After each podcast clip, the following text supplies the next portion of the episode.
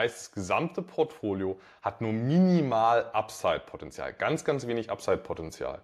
Und ähm, das führt dazu, dass dieses Portfolio in guten Zeiten zwar 12% Barrendite hat oder 13% Barrendite, aber in guten Zeiten kommt man nicht hoch, man nimmt aber den vollen Kursverlust mit. Und dann kommt man nicht wieder richtig mit hoch, man kommt halt nur so halb mit hoch, dann kommt man wieder in die nächste Schwächephase und dann kommt man wieder nicht voll mit hoch. Also der Fonds pendelt sich so langsam nach unten, weil wie, wie sollte es auch anders sein, wenn du dich beim kompletten Upside immer wieder deckelst, auch vom niedrigen Niveau wieder ausgesehen.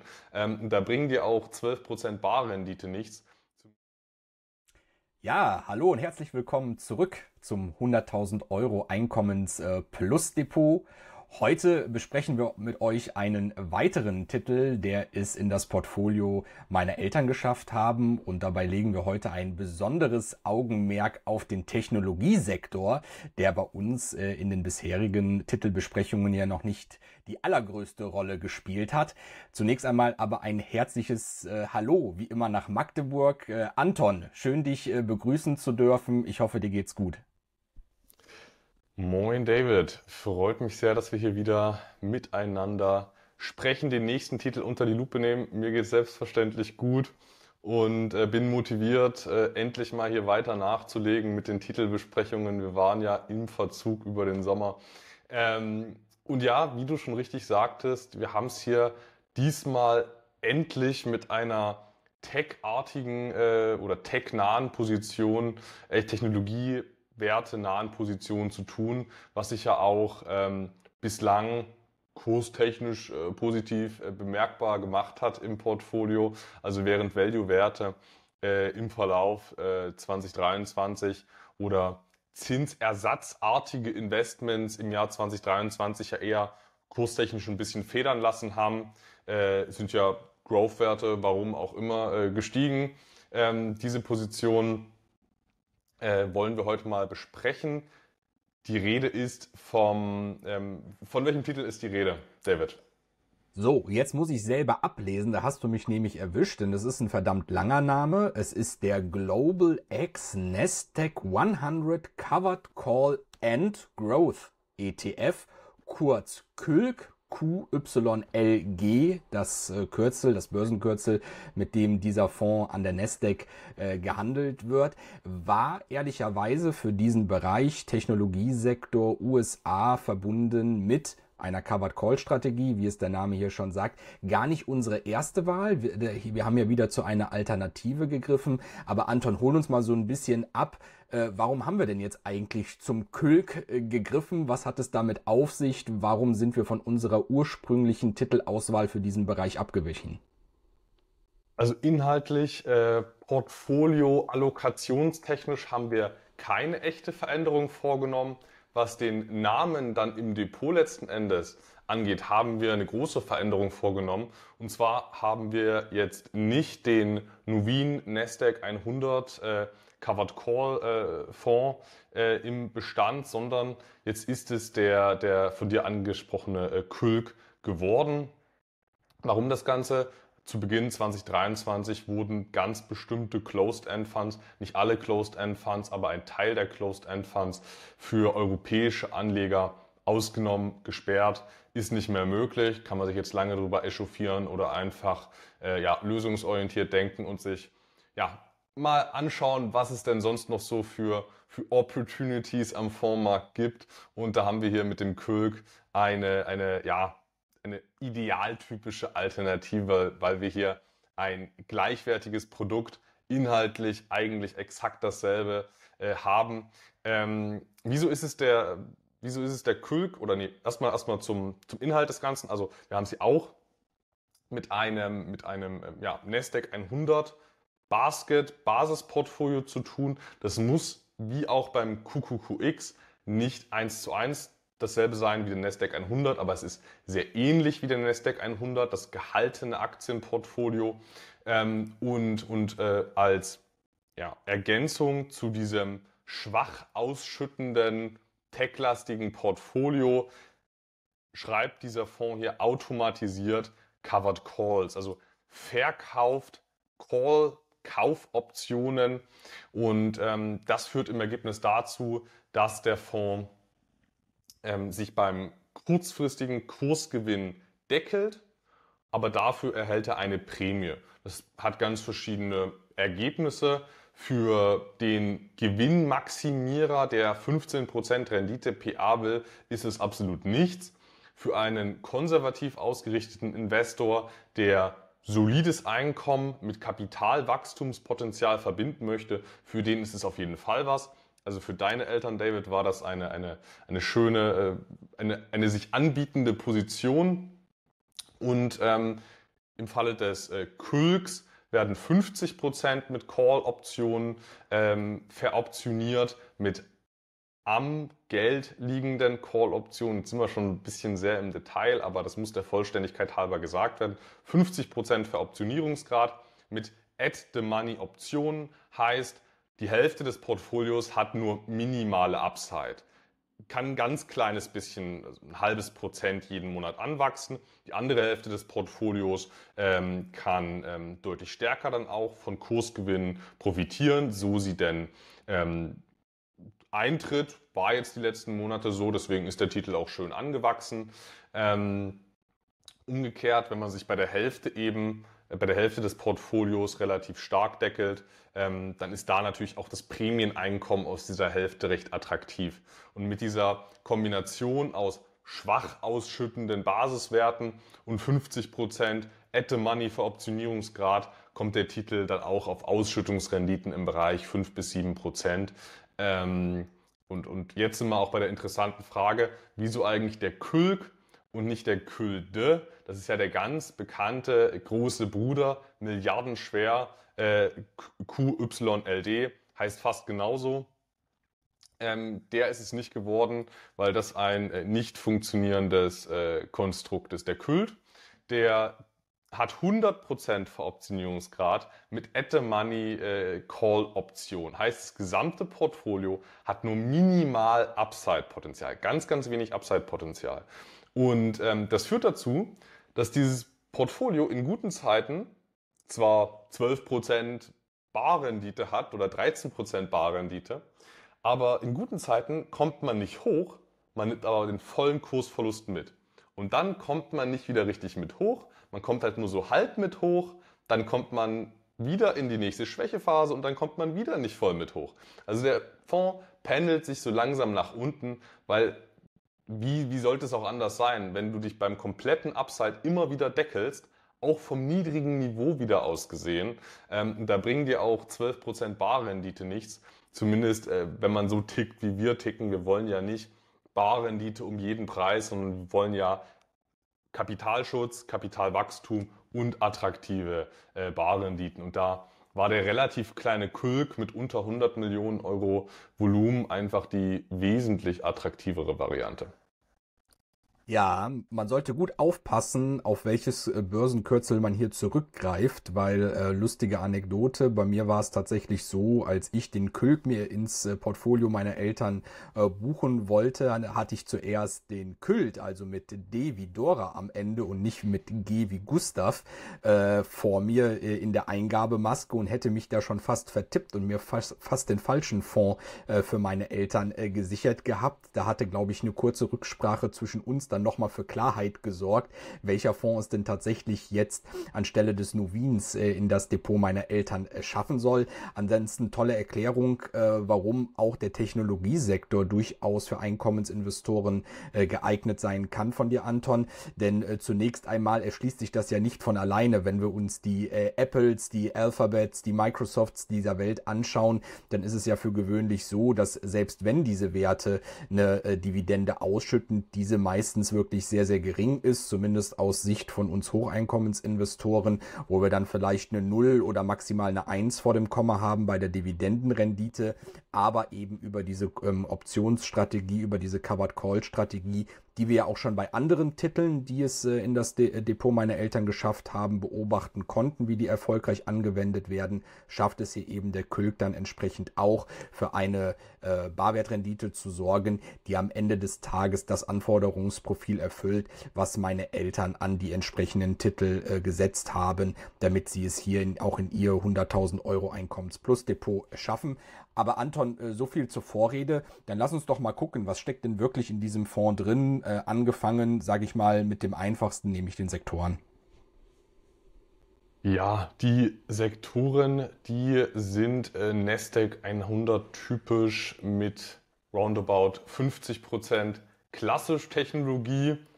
Dann haben wir nochmal äh, gut 17 Prozent äh, Communication Services, Telekommunikation, wobei man da schon wieder sagen muss, das sind dann auch überwiegend Tech-Unternehmen. Und dann haben wir auch einige Beimischungen äh, im, im, zyklischen Konsum und nicht zyklischen Konsum. Ähm, das müssen dann nicht unbedingt Technologiewerte sein. Es gibt ja auch klassische langweilige Blue Chips, ähm, im Versorgerbereich, äh, nicht im Versorgerbereich, sondern im Nahrungsmittelversorgungsbereich, ähm, die auch an der Nasdaq äh, gelistet sind, beziehungsweise im Nasdaq 100 enthalten sind. Ich meine, Kraft Heinz ist so eine Position, äh, die an der Nasdaq ähm, geführt wird und eben mal nicht an der NYSE. Ähm, ansonsten haben wir äh, Gesundheit und, und ja, ein paar zerquetschte, die äh, nicht der Rede wert sind. Ja, mir schießt direkt immer PepsiCo äh, in den Kopf, wenn wir über die Nasdaq sprechen. Das war irgendwie so einer der ersten Nicht-Technologiewerte, wo mir bewusst geworden ist, die dort äh, an dem Börsenplatz äh, gelistet und notiert sind und eben, wie gesagt, nicht im Technologiebereich äh, zuzuordnen äh, sind. Deswegen ja, äh, keine reine Technologiebörse sozusagen, aber doch, wie du schon sagtest, maßgeblich, wenn man mal die ganzen Werte sowohl aus dem Technologie als auch größtenteils den Communications-Bereich äh, hinzuzählt, dann ist man ja schon fast bei zwei Dritteln. Ähm, ja, ähnlich einfach ist dann auch die Länderaufteilung äh, hier bei dem äh, Kölk anzusehen. Äh, können wir ja vielleicht einmal rüberschwenken. Wenig verwunderlich haben natürlich hier die Vereinigten Staaten die Nase vorn. Ja, als, als Nicht-US-Unternehmen lässt man sich auch gerne an der Nasdaq listen, weil da einfach das äh, Multiple wahrscheinlich doppelt so hoch ist wie an der Heimatbörse. Das gilt nicht nur für, für ein deutsches Unternehmen. Ich meine, BioNTech ist, ist an die Nasdaq gegangen äh, aufgrund der höheren Bewertungen, aufgrund der höheren Liquidität. Äh, aber das gilt eben auch in Schwellenländern, wo an der Heimatbörse möglicherweise gar keine vernünftige Liquidität gegeben ist und man dann an der Nasdaq trotzdem noch ein 15er Multiple bekommt. Also ähm, das ist schon, ist schon, finde ich immer wieder faszinierend, was das Börsenlisting, der Handelsplatz für einen Einfluss auf Unternehmensbewertungen hat. Obwohl das ja eigentlich nichts mit den operativen Ergebnissen oder operativen Risiken zu tun hat. Ähm, da kann man dann auch ein bisschen an der Markteffizienz immer weiter zweifeln, was der was das Hauptlisting für einen Einflussfaktor hat, aber äh, es ist halt so. Ähm, trotzdem sind wir hier bei, bei 98% US-Werte und ähm, dann halt ein paar äh, weniger wichtige, unter anderem äh, auch Argentinien dabei. Ich meine, die Mercado Libre ist äh, Nasdaq äh, gelistet. Ähm, genau. Ja, sehr schön. Und dann lass uns mal zum interessanten Teil kommen, nämlich äh, die Top-Beteiligungen, die der Külk hält. Und äh, da muss man sagen, findet man viele alte äh, Bekannte wieder, die äh, ja nicht nur äh, an der Börse, sondern auch in der Wirtschaft generell hier von Rang und Namen sind. Führ uns doch vielleicht einmal durch die Top Ten. Ja, die Top Ten, die muss man in der Reihenfolge ein kleines bisschen bereinigen, weil ähm, wir haben auch Microsoft, wir haben Microsoft auf dem Platz 1 mit über 13 Prozent, wir haben Apple auf Platz 2 ebenfalls mit gut 13 Prozent. Auf Platz 3 ist aber nicht Amazon, sondern Alphabet mit gut 8%. Und äh, darauf folgt dann, also muss man auch hier zusammenrechnen, Alphabet, weil äh, A-Shares und äh, C-Shares, also verschiedene Anteilsklassen, sind dann zusammen 8%. Ähm, darauf haben wir dann äh, Amazon, Nvidia, Meta, Tesla, PepsiCo, Broadcom also der klassische äh, Large Mega Cap äh, Tech Mix ergänzt um Werte, die sich an die Nasdaq verlaufen haben. Genau. Und da zeigt sich ganz schön das, was ich eben schon sagte. Wir haben natürlich hier äh, zur einen Hälfte auch unter den Top 10 Beteiligungen drin, die äh, ja nur eine sehr sporadische äh, dosierte Dividende zahlen. Ne? Dazu gehören gerade Microsoft, Apple, auch eine Nvidia, ähm, aber auch eben die andere Hälfte, die gar keine Dividende ausbezahlt, wie Amazon, wie Alphabet, wie Meta, wie Tesla. Ne? Man hat dann ein paar, äh, sage ich mal, die auch eine Dividende nennenswerter Natur ausschütten, PepsiCo mit Sicherheit und Broadcom dazu zu zählen. Aber wie gesagt, äh, in der in der Gesamtheit werden es dann doch eher Dividende- und ausschüttungsärmere äh, Titel sein, aus denen der Fonds dann aber aufgrund der Covered Call Strategie eben doch eine nennenswerte Barwertrendite zu erzielen versteht. Ja, die, die äh, Kapitalrückgaben an Aktionäre sind bei Apple beispielsweise ja äh, sogar deutlich höher als die reine Barrendite. Aber da meint das Management halt zu Höchstkursen Aktien zurückkaufen zu müssen, äh, statt äh, Dividende zu zahlen. Äh, aber gut, das sind äh, Betriebsentscheidungen, die sich dann wahrscheinlich gut auf die Aktienoptionen auswirken. Ähm, also da wird auch, äh, da sind teilweise die Ausschüttungen in also auf Unternehmensebene, was ausgecasht wird, teilweise deutlich höher als das, was man als Barrendite sieht. Äh, das wollte ich nochmal ähm, noch ergänzt haben. Ähm, also das, das, das kann dann durchaus mal sein, dass man einen Titel hat mit 0,8 Prozent, aber die Ausschüttung gesamt sind dann auch mal 3, 4 Prozent, weil einfach so wahnsinnig viele Aktien zurückgekauft werden. Ähm, je nach Kursstand ist das sinnvoll oder, oder weniger äh, sinnvoll. Ähm, wollen wir zu den, zur, zur Zahlungshistorie übergehen, David? Lass uns das gerne tun. Ich befürchte fast, äh, beim Külk wird es da gar nicht so viel zu besprechen geben, denn äh, wenn ich mich nicht irre, ist dieser äh, Fonds noch gar nicht äh, so alt, oder? Ja, hier handelt es sich um ein relativ junges Produkt. Ähm, wir haben hier eine Zahlungshistorie, die reicht bis 2020 ähm, zurück. Grundsätzlich haben wir hier äh, jetzt vier vier, vier Daten. Ich habe es annualisiert gemacht und nicht jede einzelne Ausschüttung äh, gezeigt, damit wir die Jahre besser vergleichen können. Ähm, wir haben drei Zahlungen, die haben fast dieselbe Höhe und wir haben eine Zahlung in, in 2021, die sticht hervor. Eigentlich waren die Basisausschüttungen fast immer gleich hoch. Es gab bloß 2021 eine äh, hohe Sonderausschüttung, die aus äh, Kapitalgewinnen gespeist wurde, aus realisierten Kursgewinnen. Und die hat hier dieses Gesamtbild doch etwas verfälscht. Ähm, die, die Einzelausschüttungen, die sind sehr, sehr konstant. Die sind jetzt nicht so ähm, gefixt, dass es immer dieselbe Höhe ist. Ähm, aber wenn man halt die, wenn man den Option Veroptionierungsgrad konstant hält, wenn man die sonstigen Parameter konstant hält, dann ist es ja mehr oder weniger immer so in etwa die gleiche Höhe. Klar, die Volatilität beeinflusst das, dann gehen die Barerträge mal um 10, 20 Prozent von oben nach unten, aber das hätte jetzt nicht so einen riesen Ausschlag zur Folge, äh, wie wir es jetzt äh, hier gesehen hatten. Also die Basisausschüttungen, die sind positiv mit den Kursen korreliert, aber äh, wesentlich äh, stabiler, als es das Bild jetzt hier ähm, ja, andeutet. Und ähm, dann sind wir, denke ich, auch schon bei der bei der Preis- und NAV-Entwicklung. Ja, super. Lass uns einmal rüberschwenken und äh, da erkennt man ja auch ganz gut, äh, wie sich Technologiewerte in der, äh, in, an der Börse während dieser Zeit seit der äh, Gründung des Fonds im September 2020 äh, entwickelt haben. Äh, ziemlich analog dazu hier auch, glaube ich, der Chartverlauf des Kölk. Hier haben wir ähm, zumindest einen Teil dieser, dieser äh, Entwicklung in den letzten Jahren. Ähm, zwischen Aufnahmedatum heute und also im März 2023, äh, im, im, Aufnahmedatum des Videos im, im Herbst 2023 und Kaufdatum.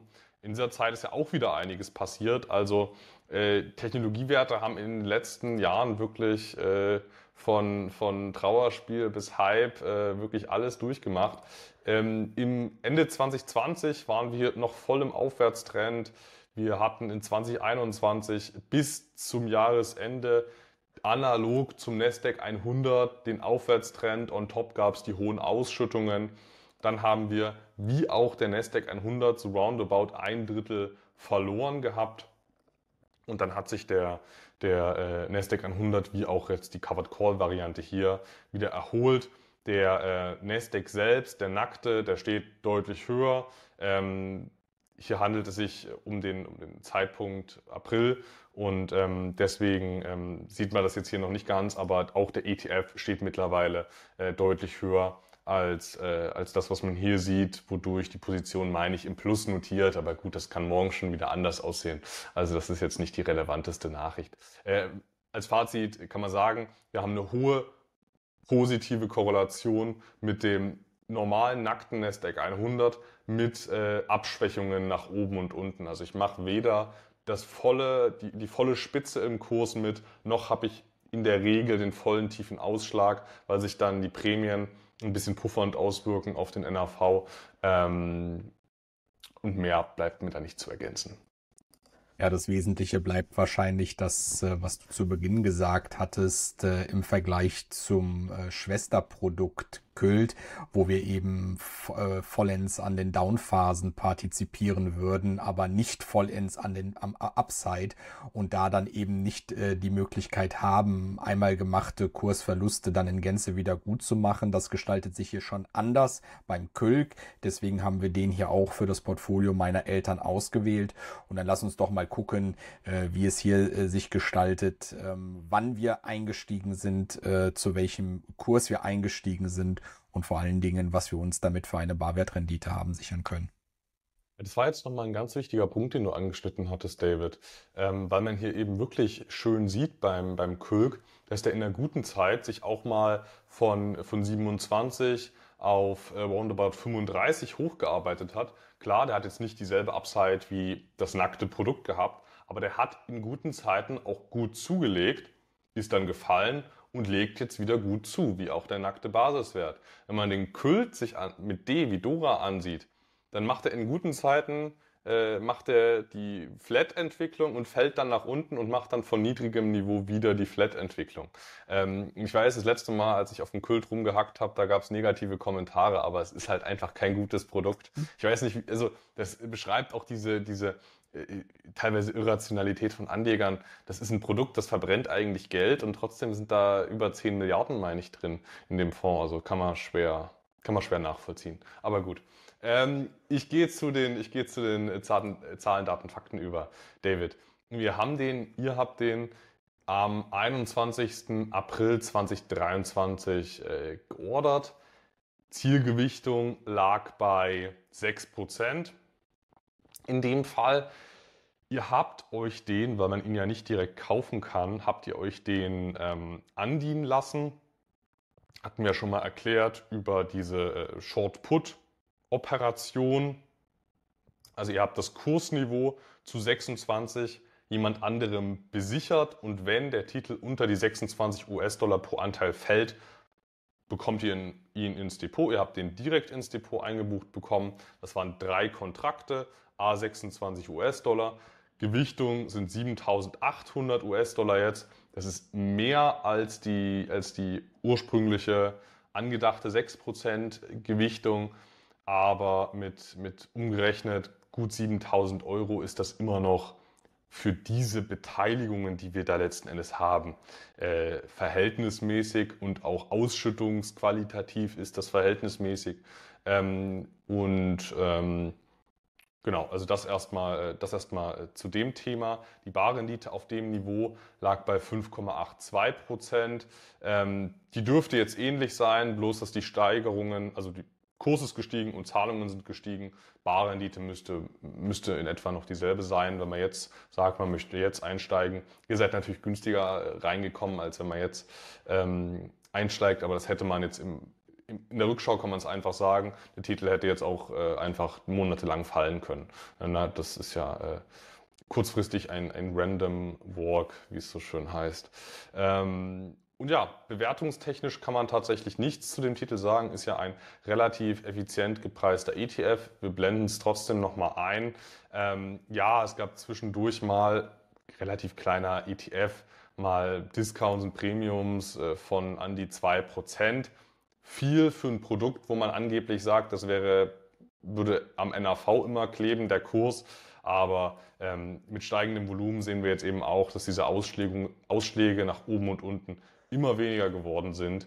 Ähm, wie es auch sein sollte. Also faire Bewertung zum Einstieg und ähm, von daher kein, kein abschlagsbedingter Zusatzertrag. Die Kosten mit 0,6, mit gut 0,6 äh, pro Jahr finde ich in Ordnung, ist nicht geschenkt, aber Produkt erfüllt seinen Zweck.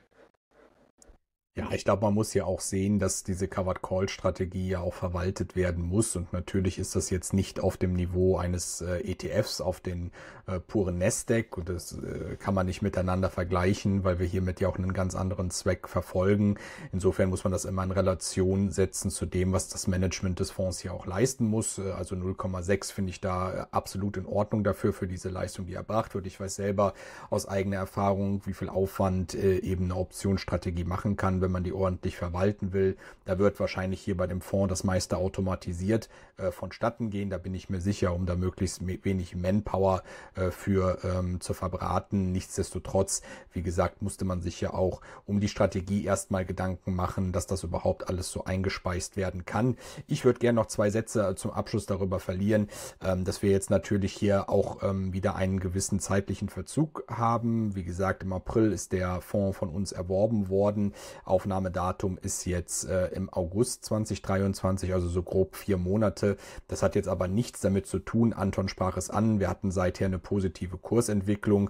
Es, es liegt uns jetzt fern, äh, erstmal äh, die Fonds in ihrer Performance zu beobachten und dann euch nur zu präsentieren, wenn es dann eben an der Börse auch hochgegangen äh, ist und wir uns dann bestätigt fühlen können, dass wir die richtige Auswahl getroffen haben. Denn genauso hatten wir schon andere Fondsbesprechungen, bei denen es genau andersherum gelaufen ist ist, wo wir zu einem in der Rückschau eher ähm, äh, schlechten Zeitpunkt äh, den Einstieg gewählt haben. Insofern äh, bitte lasst euch davon nicht beeinflussen. Also wie, äh, bei uns hat das eher mit zeitlicher Verfügbarkeit von Anton und mir zu tun, wann wir zu den entsprechenden Aufnahmen kommen und nichts mit der ähm, mit der Performance der einzelnen Vehikel, die wir hier für meine Eltern in das Portfolio uns holen. Zumal ja ohnehin die Barrendite das ist, was zählt. Ne? Also Kurse schwanken kurzfristig hoch und runter. Das können wir nicht beeinflussen, aber ob der Cashflow stimmt, äh, darauf haben wir ein Auge. Richtig. Bleibt mir nur noch zu sagen, Anton, dir vielen Dank für die heutige Fondsbesprechung, äh, für die Auswahl äh, dieses äh, Titels und für das Bescheid geben, wann wir in diesen einsteigen können, was wir dann auch gerne getan haben nach reiflicher Überlegung. Wie immer, wie gesagt, ein Dankeschön an dich und ich freue mich schon auf unsere nächste Fondsbesprechung, denn diese wird mit Sicherheit diesmal nicht allzu lange auf sich warten lassen. Mach mal so. Ich freue mich auch, David. Bis zum nächsten Mal.